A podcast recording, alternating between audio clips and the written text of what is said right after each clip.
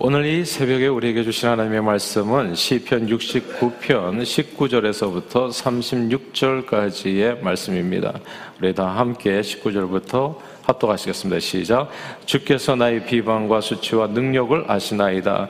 나의 대적자들이 다 주님 앞에 있나이다. 비방이 나의 마음을 상하게 하여 근심이 충만하니 불쌍히 여길 자를 바라나 없고 극률이 여길 자를 바라나 찾지 못하였나이다. 그들이 슬개를 나의 음식물로 주며 목마를 때에는 초를 마시게 하였사오니 그들이 밥상에 올무가 되게 하시며 그들의 평안이 덫이 되게 하소서. 그들의 눈이 어두워 보지 못하게 하시며 그들의 허리가 항상 항상 떨리게 하소서. 주의 분노를 그들을 위해 부으시며 주의 맹렬하신 노가 그들에게 미치게 하소서. 그들의 거처가 황폐하게 하시며 그들의 장막에 사는 자가 없게 하소서. 무릇 그들이 주께서 치신 자를 핍박하며 주께서 상하게 하신 자의 슬픔을 말하였사오니 그들이 죄악에 죄악을 더하사 주의 공의에 들어오지 못하게 하소서. 그들을 생명책에서 지우사 의인들과 함께 기록되지 말게 하소서. 오직 나는 가난하고 슬퍼오니 하나님이여 하나여 주의 구원으로 나를 높이소서. 내가 노래로 하나님의 이름을 찬송하며 감사함으로 하나님을 위대하시다 하리니 이것이 소, 곧 뿔과 굽이 있는 황소를 드림보다 여호와를 더욱 기쁘시게 함이 될 것이라. 공고한 자가 이를 보고 기뻐하나니 하나님을 찾는 너희들아 너희 마음을 소생하게 할지어다. 여호와는 궁핍한 자의 소리를 들으시며 자기로 말미암아 갇힌 자를 멸시하지 아니하시나니 천지가 그를 찬송할 것이요 바다와 그 중에 모든 생물도 그리할지로다 하나님의 시온을 구원하시고 유다 성읍들을 건설하시리니 무리가 거기에 살며 소유를 삼으리로다. 그의 종들의 후손이 또한 이를 상속하고 그의 이름을 사랑하는 자가 그 중에 살리로다. 아멘. 열심히 신앙생활 했습니다. 주일을 성수했고 11조 생활했고 말씀 보고 기도하고 시간이 나면 교회 봉사 그리고 전도와 선교에 앞장섰습니다. 술 담배도 하지 않고 세상 친구들과 어울려서 못된 짓 하지 않았습니다. 그저 교회, 집, 직장밖에 모르고 성실하고 정직하게 살았습니다. 그런데 생활이 생각처럼 그렇게 썩 좋아지지 않았습니다. 경제적으로도 좀 힘들고요. 아, 그리고 팔다리, 어깨, 허리 아픈 것이 많았습니다.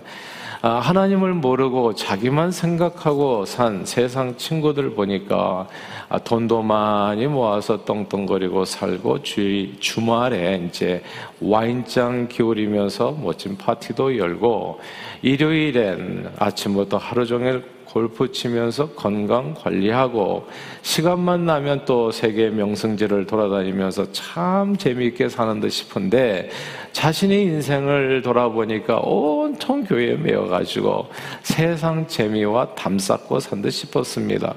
그러면 남보다 좀 건강하게도 살아야 되는데 그렇지도 못했다는 거죠. 그래서 오히려 예수에 미쳤다고 또 주변 사람들로부터 핀잔을 받고 너는 왜 교회 뭐 교회 가서 무슨 좋은 일이 있다고 맨날 교회 다니냐 뭐 이게 비방만 받았던 겁니다. 어릴 때 함께 자란 세상 친구들과 비교해 보니까 자신의 삶이 좀 초라하게 느껴진 거죠. 슬프고 가난하고 제일 부족해 보였습니다. 예수 믿는다는 것이 과연 무엇인지 이제 살짝 시험에 드는 순간이 있는 거죠. 성경에 성경에 나오는 이게 욥의 이야기가 되어집니다. 욥은 동방의 의인이었습니다. 온전하고 정직해서 하나님을 경외하는 사람. 매사 신앙생활에 추워도 어긋남이 없었지요. 뭐 뭐 11조 생활이랄지 이런 건 뭐 기본적으로 그 이상으로 하는 사람이었습니다. 항상 주변을 돌아보고 돕고 예배드리며 주님을 섬기는 일에 전혀 소홀히함이 없었습니다. 그런데 그렇게 열심히 신앙생활 하는데 하루아침에 강도를 만난 거예요. 그래서 재물을 몽땅 다 잃어버렸습니다. 그러니까 비즈니스가 잘 그러나 서가서 가건데 그냥 쫄딱 망했다니 하루아침에. 근데 그것이 전부였으면 얼마나 좋았겠어요. 근데 전부가 아니라 그게 시작이었던 겁니다. 재물보다도 수천 배, 수만 배 더 소중한 자녀들을 사랑하는 자녀들을 광풍에 건물이 무너지면서 또 우연히 또 거기에 또 다 모여 있었네. 그래서 한순간에 다 잃었습니다. 이제 엎친 데 덮친 격으로 또 거기에다가 자기 자신의 또 온몸에 피부병이 발병해가지고 건강도 잃었어요. 그 모습을 보고 아연 실색이라고 하잖아요. 친구들이 할 말을 잃었습니다. 그냥 옆에서 지켜보던 아내는 너무나 안타깝고 비참해지니까 순간적으로 그러니까 이럴 것 같으면 그냥 하나님을 욕하고 죽어버려라. 이렇게 저주하고 그를 떠났습니다. 그게 삶을 비난했지요. 근데 이런 일들이 성경에 종종 있죠. 아, 우리가 좋은 일, 착한 일 많이 하셨습니다. 남을 해코지 하신 적 한 번도 없으시고, 그저 가난한 자에게 복음을 전해주시고, 귀신 쫓아주시고, 병든 자 고쳐주시고, 죄인들을 구원해 주셨습니다. 일평생 정말 선하고 정직하고 성실하게 사셨어요. 아, 그런데 이렇게 착하신 분을 대제사장의 무리들이 시기, 질투, 또 이렇게 저주해서요. 그래서 그냥 그 대제사장의 무리들에게 그냥 게스만의 동사에서 붙잡혀서 빌라도 법정에 서게 되었고 거기서 사형을 선고받습니다. 그리고 십자가에 달려서 이제 죽게 되었어요. 고통하셨습니다. 이 죽어가는 순간에도 사람들이 예수님을 잘 몰라요. 그냥 가짜 뉴스에 현혹돼 가지고 예수님을 그렇게 험담하고 또 욕을 하는 거예요. 모욕하고 조롱하고 마지막 순간까지 십자가에 달려서 나는 무엇을 지금까지 위해서 살아왔는가 얼마든지 그렇게 순간적으로 아, 그런 시험에 드는 생각이 들 만한 그런 순간이었던 거죠. 아, 거기서도 목마르다 그러니까 막 쓸개탄 포도주 갖다 줘가지고 먹을 수 없게 하고 끝까지 괴롭혔어요. 오늘 본문은 다윗의 시편입니다. 다윗은 어릴 때 누구보다도 하나님을 정말 사랑했던 사람이죠. 양치는 목동이었을 때도 다윗이 언젠가 고백하잖아요. 자기가 뭐 사제나 곰이 오면 정말 주님을 의지해서 그 입안에서 양을 끄집어냈다고 여호와는 나의 목자신이 내게 부족함이 없도다. 이게 양치는 목동이었던 다윗의 신앙 고백이었던 거거든요. 언제나 다윗은 주님을 의지해서 살았습니다. 그래서 부족함이 없었고 그 블레셋의 대장군이었던 골리앗을 만났을 때도 주님을 믿음으로써 전혀 떨지 않았습니다. 어린 소년이 이게 두렵지도 않았어요. 왜냐하면 그 정도로 주님에 대한 믿음이 강력했기 때문에 그리고 사울왕에게 군대 장관으로 발탁당했을 때도 충심으로 정말 왕을 섬겼습니다. 잘 보좌했습니다. 하나님을 섬기면서 자기에게 주어진 일에 정말 조금도 부족함이 없도록 최선을 다했습니다. 그런데 정직하고 성실하게 정말 열심히 신앙생활하면서 살았는데 아, 그만 어느 날 갑자기 사울왕이 자기를 미워하는 거예요. 그래서 한순간에 모든 것을 잃었습니다. 군대 장원관이라는 직위를 잃었어요. 직위를 잃었다는 게 직위만이 아니죠. 아, 생활비가 다 순간적으로 해고당해가지고 그냥 인컴이 만약에 한 달에 뭐 만불이었다면 인컴이 한 달에 그냥 제로가 돼버린 겁니다. 그러니까 군대 장관이라는 직위를 잃고 그 다음에 재산을 잃고 아, 게다가 범인이 돼가지고 현상 수배범이 돼가지고 쫓 기는 인생이 됐습니다. 가난하고 슬프고 공고하고 궁핍해졌는데 사람들은 사울왕이 말만 믿고 온갖 가짜 뉴스를 이렇게 만들어 가지고 말이죠 저를 비방하고 수치와 능력으로 저를 대적했습니다. 죽을 고비를 한도 없이 넘기게 되지요. 요의 처가 요백의 한 말처럼 하나님을 욕하고 죽으라라는 그 심적이 될 만한 딱 그런 상황에 처한 겁니다. 아, 그런데 놀랍게도 다윗은 그때 오히려 주님을 더욱 찾습니다. 이제 그 말씀이 오늘 본문이에요. 우리 32절 같이 읽어볼까요? 32절을 읽겠습니다. 62장 32절입니다. 시작. 곤고한 자가 이를 보고 기뻐하라니 하나님을 찾는 너희들아 너희 마음을 소생하게 할지어다. 아멘. 여기서 하나님을 찾는 너희들이라는 구절을 주목해야 됩니다. 깊은 수렁에 빠진 것처럼 사방으로 우겨쌈을 당하여 죽을 것 같은 상황 속에서 너희 마음을 주시려 하나님을 찾으라고 다윗은 주변인들을 격려하는 겁니다. 아, 이게 참 놀라운 일이에요. 네. 그러니까 주변 사람들이 볼 때 다윗같이 딱한 사람이 없거든요.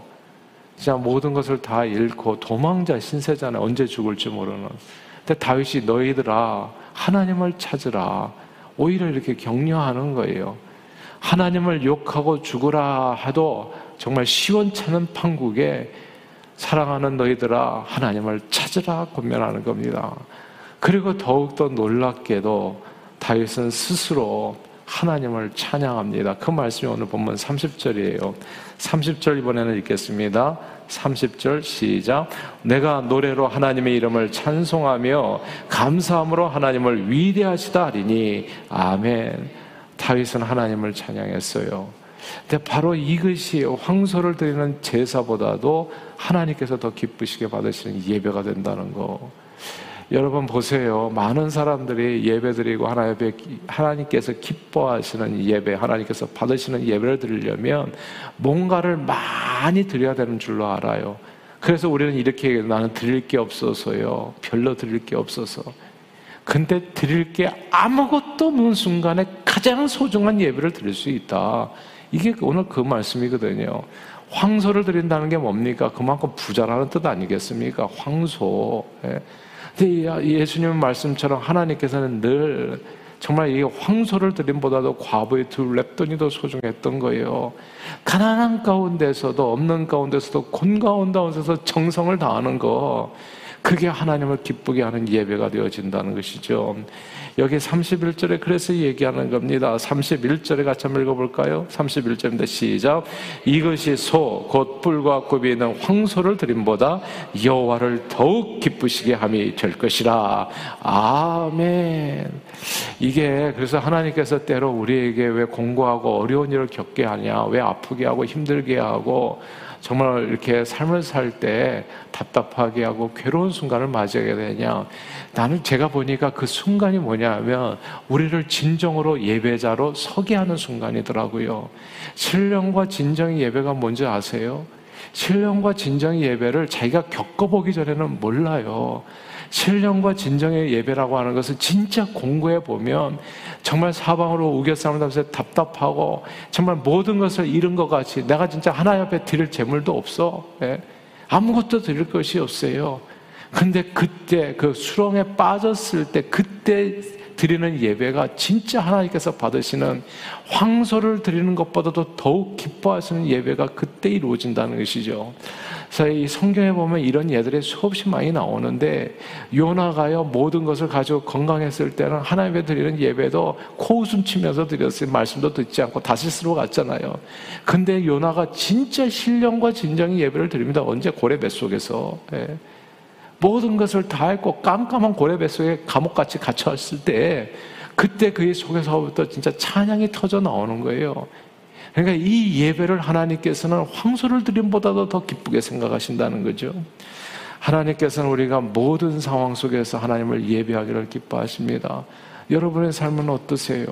오늘 건강하십니까? 오늘 평안하십니까? 오늘 모든 게 마음이 기쁘세요? 모든 게 만사가 형통이세요? 아, 그러면 당연히 찬양하고 주님을 예배해야죠, 그때. 그러나 어려울 때, 정말 힘들 때, 내 몸이 아플 때, 괴로울 때, 그리고 뭐 경제적으로도 너무나 스트레스가 많을 때, 그때 주님은 우리가 주님 앞에 나와서 예배 드리기를 원하시는 겁니다. 그리고 그 예배를 황소를 드리는 예배보다도 더 소중하게 생각하고 기쁘게 생각하시고 그 예배를 받으신다는 것. 그런 신령과 진정의 예배자를 주님은 찾으십니다.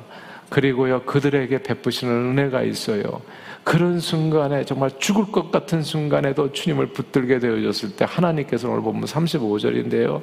35절에 보니까 이런 말씀이 있네요. 하나님의 시온을 구원하시고 유다 성읍들을 건설하시니 무리가 거기에 살며 소유를 삼으리로다. 이렇게 그 공고한 가운데 신령과 진정의 예배를 주님 앞에 드리게 되면 주님이 어떻게 돼? 구원해 주신다는 거. 유다 성읍들을 다시 건설해 주실 때 이 또한 지나가리라고 내게 있었던 모든 고통 결국 사라지게 되고 하나님께서 나를 붙들어서 천사와 같이 내 발이 상하지 않도록 이렇게 지켜주시고 들어주신다는 거, 높은 곳에 다니게 해주신다는 거, 이게 약속인 겁니다. 사랑하는 여러분. 사도행전에서요, 바울과 신라가 이제 복음으로 인해가지고, 복음을 전하다가 아, 이게 좀 이 귀신들 쫓아내주고 막 이렇게 했더니 오히려 그냥 붙잡혀가지고 복음 전했다고 해가지고 흠씬 두들겨 맞고 감옥에 갇히는 신세가 되잖아요. 그러나 그들은 그 안에서 두들겨 맞고 했으니까 이제부터 복음을 전하지 말아야지. 이게 무슨 봉변이냐. 예수 믿는다는 게 뭐 잘 돼야지. 이렇게 그냥 고통을 받고 비방을 받고 조롱을 당하면 모욕을 당하면 이게 무슨 용기가 나서 복음을 전하겠나 하면서 그 감옥에 갇혀가지고 신세 한탄을 해야 되는 그런 상황. 그게 정상적으로 보이는데 그 속에서 바울과 신라가 하나님을 찬양했다고 하잖아요. 오늘 본문에 나오는 것처럼. 내가 하나님을 위대하시다 찬양하리이다. 그 속에서 하나님을 찬양했고 하나님을 찬양했을 때 놀라운 역사가 있지 않습니까? 옥문이 열리고 그 기적을 체험하고 그리고 오히려 간수장이 죽으려고 했을 때 간수장이 죽지 말라고 우리가 여기 있다 해가지고 간수장이 모든 가족들을 다 구원하고 구원하는 시온을 구원하리라 구원하는 역사를 경험하게 되어집니다. 우리에게 아무 문제가 없을 때 예배하는 것 주님께서 기뻐하세요. 아무 문제가 없어요. 그래서 주님 앞에 나와서 예배하는 이거 대단한 거죠. 감사한 일이죠. 예.